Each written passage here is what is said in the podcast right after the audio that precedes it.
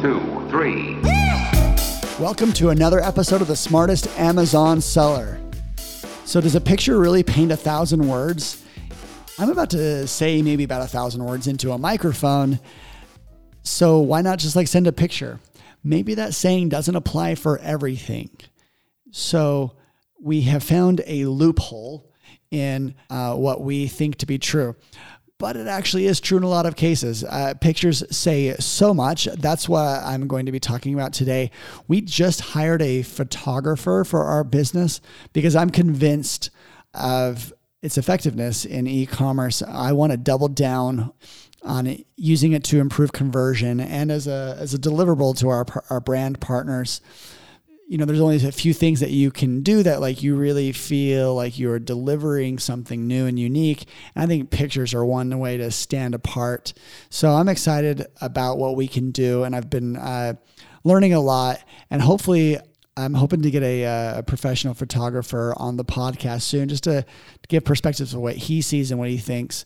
But first I'll say my perspective. So as you've heard me say before, to understand the mind of a shopper, I know my habit. And when I search for something, I put in a few keywords and I pick from the top 3 things.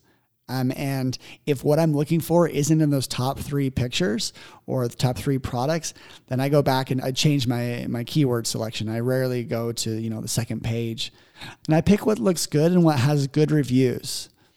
And that's really it. Like, end of conversion. Like, for me, it's not complicated. You nail those few things and I'm going to buy your product.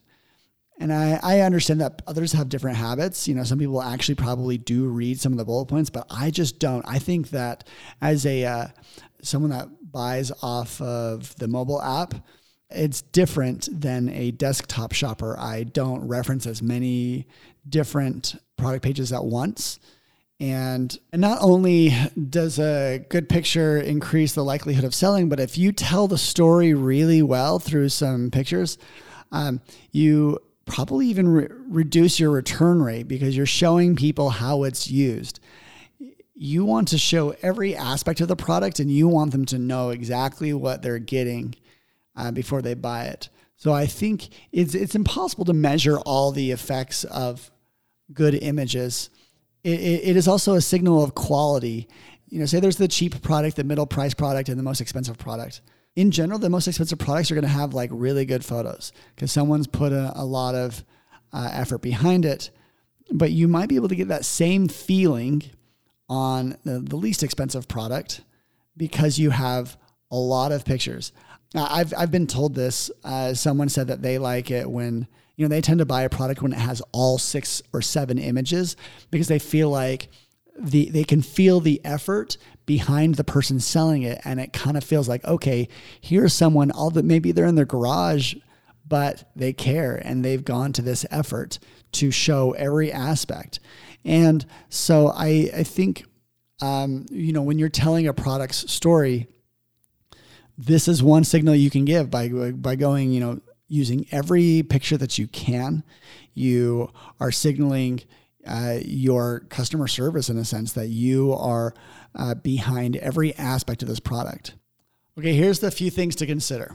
So if you're going to hire a photographer or use a contractor or even do some of this on your own, and you probably should have experience with at least more than one of those 3 different ways to get some photos. I found the contractors can be, if you're going to do a lot of products, it can be very expensive. And so you might want to develop a relationship with one. And, we have thousands of products and we're never going to get around to them all, but to do our best job and get the most bang for our buck, I just knew that we had to hire someone. But when you're, telling them what you want, here's a few things that you need to have in your mind, that the primary photo cannot understate the importance of this. This is what people are going to see first. It has a few extra rules. You can't have text or decals, and it has to have a white background. And it should not be any other product other than what is being purchased. I have seen people that on the primary photo, they will have the front and the back side by side. I'm pretty sure you can get away with that, even though like you're not selling two, you could have like one. You get the full 360 view and to kind of fill out the picture. I saw a primary photo, for example, it was coffee. They had the bag and then they had a mound of the coffee building up. And so you can see the texture of the coffee and then also see the packaging. I think, you know, adding more elements of the single product, the better. Now, pictures 2 through 7, these ones have a lot more flexibility. You're seeing a lot of great design here. Remember, a 10% improvement over your competitor could lead you to get 50% more sales. You don't have to be a lot better than your competitor, just a little bit, and it can make all the difference here. You could A/B test your images, but as someone, I've made a career around data-driven decisions, and I don't know if A/B testing is good enough unless you're getting, you know, we're talking like a few hundred sales a week. Like, I would venture to guess that you only need to check your gut and maybe even ask a few other people's opinions to kind of have an idea of what an A/B test can tell you. Maybe I'm biased against them because they're actually really hard to set up. I mean, they just take time, and I like making decisions a little bit faster. And so as you're working through images 2 through 7, unless you're putting, you know, huge amounts of money, you probably just want to get a solid intuition first and really study what will do well for this product before I'd go so crazy as to like do A/B testing. And sorry if I didn't explain what that means. Is like A/B testing is where, you know, you have, say 1 week you have an image, and then the second week you have another image, and you kind of can test what's the traction during those separate time periods. And then you compare that against each other, and you can choose which one's the best. In theory, it's great. And actually a lot of websites are built around it. I just like to move fast, and I don't want to like set up an A/B test around every single product, but scientifically, like, it will get you the best results. I would do this for only the products that are worth, you know, that are getting hundreds of sales a week or a month, just the big ones. Okay, so back to what to consider. I think that every subsequent photo should be increasing the likelihood of that conversion. They should be telling the story of that product. I'd say if you're going to be putting text on the images, you should only have the top bullet points. Like, what do people really want to know that the pictures are not telling them? Is it compatible, say, with all iPhones? You could say compatible with all iPhones. And keep it very limited because, you know, people are scrolling through fast and they're not going to read everything. But if you can get their attention with 1 or 2 things, I think that's very helpful. And because on mobile, no one reads the bullet points. I bet you 1 out of 40 people read them. I would love to see data to prove me wrong, but on mobile, they're below the fold. You know, you have to scroll down a significant amount to see that. When you click on a product and you start, you're scrolling immediately. That's the first thing that I would presume most shoppers are doing. I have said this one before in a previous episode that, you know, you should be looking at reviews. If you're wondering like what to include in an image, you should look at what are people saying about your product and the competitors, and you have a chance to showcase how your product can fit those specific needs. Lifestyle photos. Lifestyle is where you have like a person in it, and you should be asking yourself the question, why are you doing this picture? What is this showing that's different? While you're doing a lifestyle photo, are you showcasing the product clearly enough? Here's a quick example.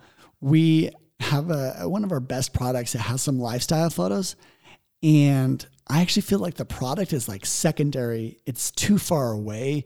People aren't really using it that up close that you feel it's how they're interacting with it.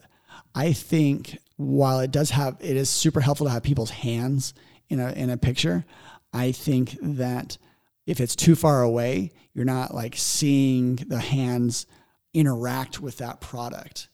Hands are great because it gives you a sense of scale. You can see how the product is being used. All right, we have a complicated STEM toy. It's a circuit kit. It's for kids to build circuits, and like we just weren't selling. And even though there's a segment leader that, and we're getting crushed by them, like crushed.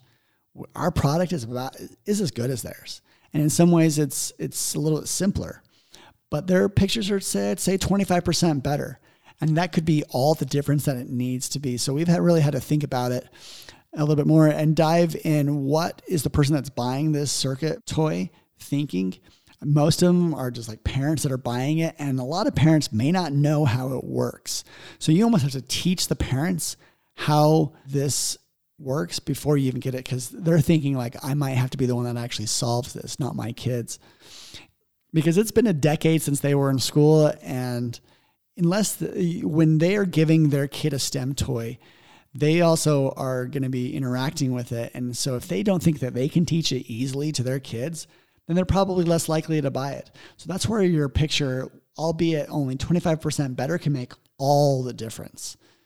And so that they can know that it's a solid buy. The rewards on Amazon simply are not fair. If you get a winning product, we've got a few, and we do so much less work for them.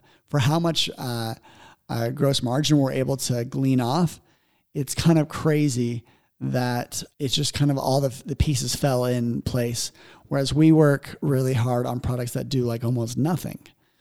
So it's just to let you know that I'm saying this so you realize that focusing on these details and getting just slightly better than competition has outsized rewards because of the hockey stick graph, like it just like shoots straight up sales. If you get on higher rankings, it just shoots way up because of the simple tendency of shoppers to only pick the first or second or third product. Whoever has that Amazon's Choice badge is just getting more sales than they're worth. So it's always a good thing when you're feeling the Amazon effect, the effect of 100 million shoppers with credit cards. So one way that we have found that people are beating us is actually a little bit of graphic design. And I'm seeing some good stuff out there because images 2 through 7 do allow for this, where you can showcase the product in a unique way. You can throw some text on, and the text can have a little line that points to its feature.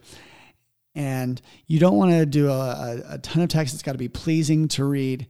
But if you have something that says it's gluten-free kind of feature, or any of the grocery buzzwords, you definitely want to be using that.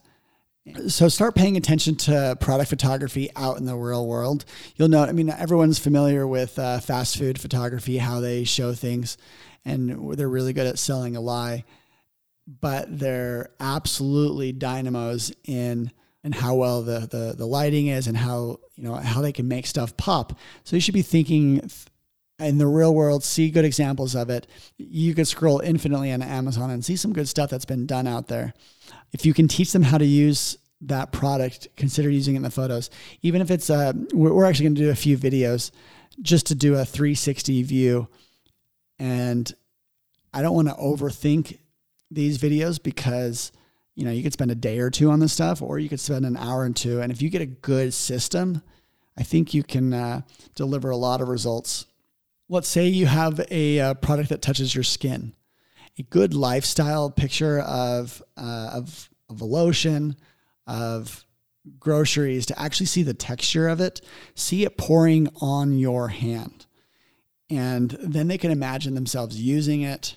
So I only highlighted a few things with the pictures. I know I'm not a professional here. I'm going to bring on a professional as soon as I can. I've already been in contact with one.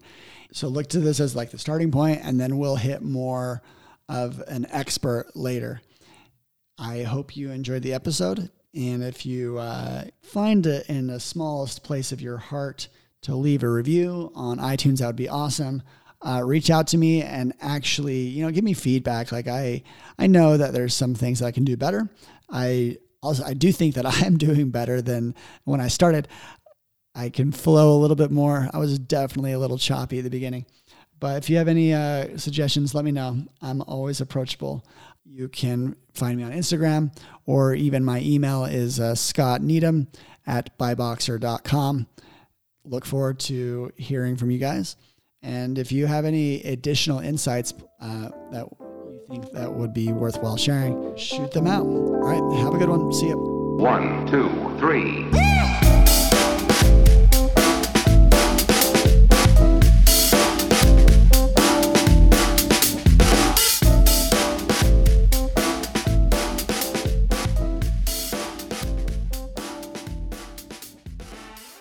This episode has been produced by LaunchPod Media.